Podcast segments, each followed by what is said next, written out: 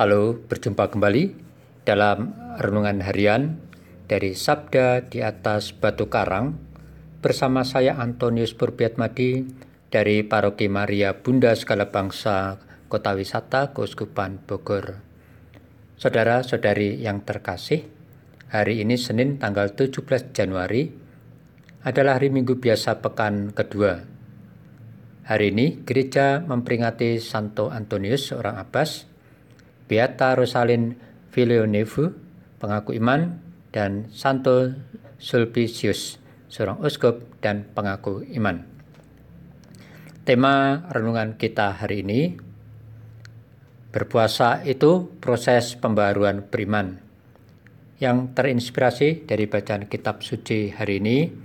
Bacaan pertama diambil dari kitab pertama Samuel pasal 15 ayat 16 sampai 23 dan bacaan Injil suci diambil dari Injil Markus pasal 2 ayat 18 sampai dengan 22. Mari kita dengarkan sabda Tuhan yang akan dibacakan oleh Saudari Monika Rusa dari Paroki Kristus Raja Katedral Kuskupan Tanjung Karang.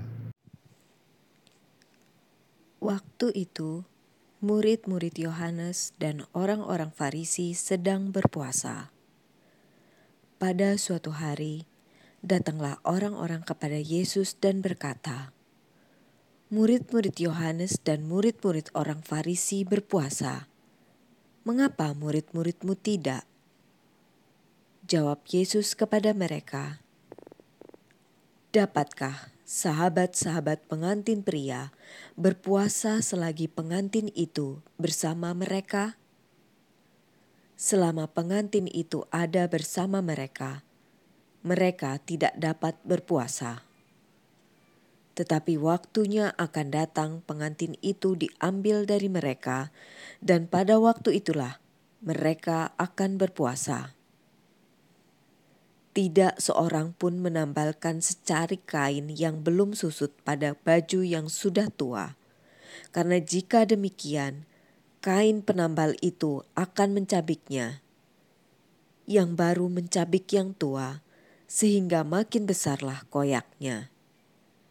Demikian juga, tak seorang pun mengisikan anggur baru ke dalam kantong kulit yang sudah tua. Karena jika demikian, anggur tersebut akan mengoyakkan kantong itu, sehingga baik anggur maupun kantongnya yang akan terbuang jadi, anggur yang baru hendaknya disimpan dalam kantong yang baru pula. Demikianlah sabda Tuhan. Terpujilah Kristus. Saudara-saudari yang terkasih, kebiasaan berpuasa tentu saja bukan sekedar mengurangi makan minum dalam kurun waktu tertentu Meski bukan bulan puasa, ternyata masih ada cukup banyak orang yang melakukan praktek berpuasa. Dan ada juga orang yang suka memviralkan kebiasaan mereka berpuasa. Entah untuk menunjukkan sikap ketaatan akan ajaran agama atau dengan maksud tujuan lain, tentunya mereka sendirilah yang mengetahuinya. Saudara-saudari yang terkasih, dalam bacaan Injil pada hari ini, Dikisahkan ada murid-murid Yohanes dan orang-orang Farisi yang mempertentangkan perihal wajib tidak wajib berpuasa bagi para murid Yesus.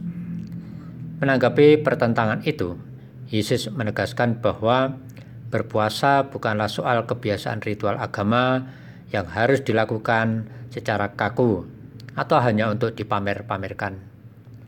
Yesus mengajak para murid Yohanes dan kaum Farisi untuk memaknai berpuasa itu dengan pola pikir cara yang berbeda, dengan cara yang baru, yaitu sebagai suatu cara diri untuk berubah berpikir tentang Mesias, yakni bersikap mau mengerti, menerima, dan mengimani Yesus, Sang Mesias itu sendiri.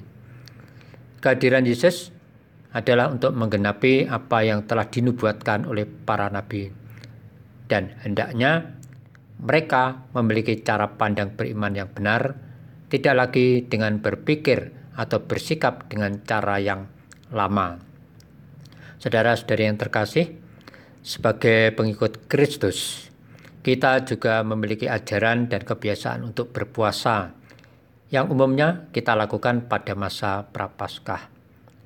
Sabda Yesus hari ini mengajarkan kepada kita bahwa berpuasa itu adalah suatu proses pemurnian diri secara terus-menerus sehingga kita semakin mengimani Yesus yang menyelamatkan kita pembaruan sikap beriman itu memang mengganggu kenyamanan kita.